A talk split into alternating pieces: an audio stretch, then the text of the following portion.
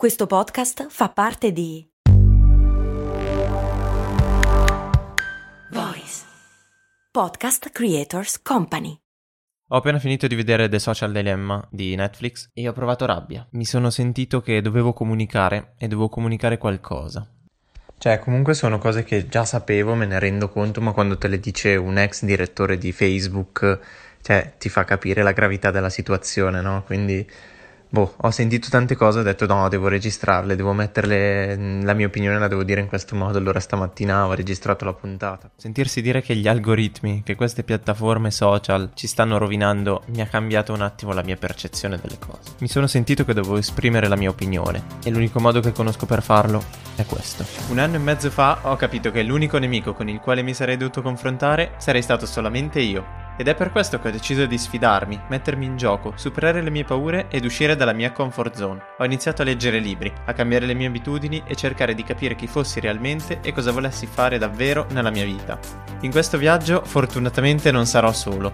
Se lo vorrai, ci sarai anche tu a farmi compagnia e già lo successo sarà il nostro mantra. Io sono Paolo e adesso sono finalmente pronto. Quindi, benvenuto a bordo.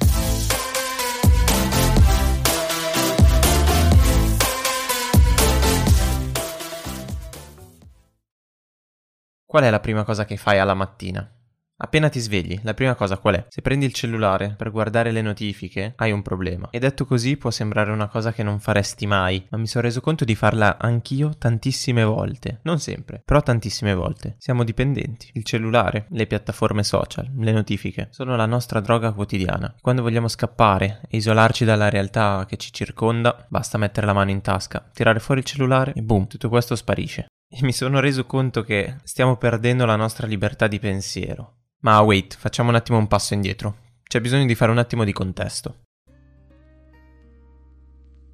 L'altra sera ho guardato The Social Dilemma su Netflix. È un documentario di un'ora e trenta dove mette in luce i problemi che i social network, le piattaforme social e i cellulari stanno creando nella nostra società. E non è che lo dicono persone a caso, sono tutti ex dirigenti di Facebook, Twitter, Google, ingegneri informatici che hanno contribuito a creare queste piattaforme. E sentirlo dire da loro, queste piattaforme fanno male, due domande me le ha fatte venire.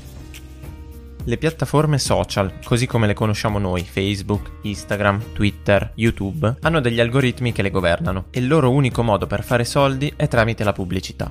Quindi lo scopo di queste piattaforme è generare profitto, vendere inserzioni pubblicitarie a chi è disposto a pagare per inserire un annuncio su questa piattaforma. E quindi per generare più soldi c'è bisogno che più persone, più utenti passino tempo all'interno della piattaforma in modo tale che vedano più inserzioni pubblicitarie e quindi più soldi per loro. Chi sono questi utenti? Siamo noi, che ogni giorno apriamo il nostro cellulare e scrolliamo il feed di Instagram. Apparentemente è gratuito, ma noi ci stiamo vendendo a queste piattaforme e non stiamo vendendo il nostro tempo, anche quello, ma in realtà stiamo vendendo i nostri comportamenti, le nostre percezioni, i nostri gusti e interessi personali. Loro tracciano tutto, sanno tutto di noi, sanno il millisecondo in più che abbiamo impiegato per vedere un video rispetto a che un altro. E questi algoritmi cosa fanno? Semplicemente studiano questi nostri comportamenti, li confrontano con i comportamenti di persone che credono siano simili a noi e ci mostrano altri contenuti che pensano potrebbero piacerci. E la loro opinione è basata su trilioni di data point sparsi in tutti i loro server, quindi diciamo che ci azzeccano abbastanza. È soltanto che c'è un problema ci sono diversi problemi in realtà. Il problema principale è che una fake news, una notizia scandalistica, circola sei volte più velocemente di una notizia normale e inconsciamente la nostra opinione è continuamente esposta a video consigliati dagli algoritmi senza che noi ce ne rendiamo conto e tendenzialmente questi video sono sempre tutti di un certo tipo. Quando è che abbiamo perso la nostra libertà di pensiero? Probabilmente non l'abbiamo ancora persa del tutto, però ogni giorno quando ci colleghiamo al nostro telefono, quando apriamo Facebook e consumiamo passivamente effettivamente i contenuti che ci vengono proposti, la nostra opinione anche di un piccolo punto percentuale cambia, perché l'algoritmo ci ha mostrato quel video, quel contenuto e giorno dopo giorno ci mostrerà altri contenuti, video sempre più simili, sempre più in linea con quello che ci è piaciuto, con quello che abbiamo visto, tanto da focalizzare nella nostra testa un'opinione che molte volte è sbagliata. Guardiamo per esempio la Terra piatta. Ci sono tantissime persone che credono che la Terra sia piatta e tutto è nato sui social network. È un fenomeno che è nato sui social network, che si è diffuso a macchia d'olio ed è arrivato a persone che neanche avevano mai sentito parlare di Terra piatta, ma vedendo un video perché consigliato dall'algoritmo si sono convinti che la Terra fosse piatta. Queste informazioni cambiano il modo di vedere le cose da parte delle persone, creano conflitti tra le persone, creano odio e la disinformazione diventa informazione. Questo è un problema. Ed è anche un problema quando mi fa una rabbia pazzesca, quando mi rendo conto di quanto sia bello passare una giornata senza avere il cellulare, senza essere schiavo delle notifiche, dei messaggi. Non dovrebbe essere così. Io dovrei essere felice ogni giorno, con o senza il cellulare.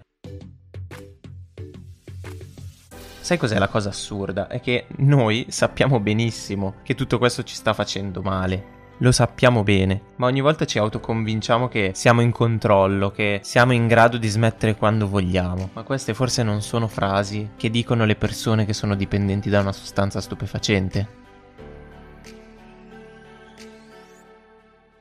Noi siamo drogati dalle piattaforme, perché ogni giorno ci danno quella nostra dose di dopamina, che è una sostanza che si attiva nel nostro cervello quando riceviamo una ricompensa. E quindi ormai siamo abituati alla nostra dose di dopamina, tanto che la ricerchiamo ogni giorno, sempre di più, aprendo i feed, scrollando, facendo quel piccolo gesto, quel semplice scroll con il dito è stato studiato dagli ingegneri informatici per farci attivare la nostra dose di dopamina quotidiana. È lo stesso principio che sta dietro le slot machine.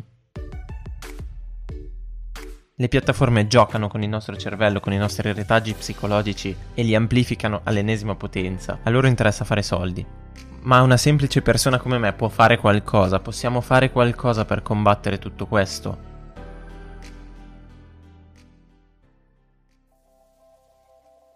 Ammettere e accettare che siamo dipendenti da questi sistemi è un primo passo per cambiare. E poi ovviamente molti di noi ci lavorano con i social network, io stesso ci lavoro, quindi è inutile pensare di dover staccare completamente la spina e abbandonarli. È impossibile, sarà impossibile. Ma una volta che ce ne rendiamo conto possiamo anche scogitare dei metodi per far sì che la nostra dipendenza non lo sia più così tanto. E scusami se le mie parole ti sembrano forti, ma davvero ho visto questo documentario che ti ripeto, The Social Dilemma su Netflix e ti consiglio di guardarlo e mi ha davvero fatto una rabbia pazzesca perché io che ho fatto una tesi a riguardo tempo fa, che comunque ci lavoro, mi rendo conto di determinate dinamiche, ma posso capire che molti magari non se ne rendono neanche conto.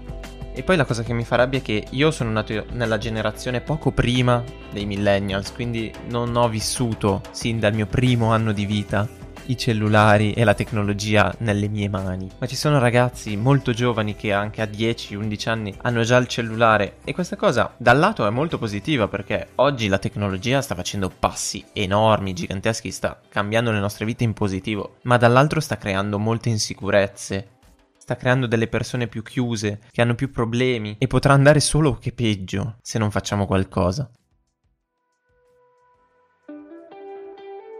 Quindi anche in relazione a quello che è stato detto nel documentario ho escogitato alcune tecniche per cercare di limitare il più possibile i danni da queste piattaforme. E prima cosa tra tutte sicuramente ho limitato e bloccato tutte le notifiche inutili.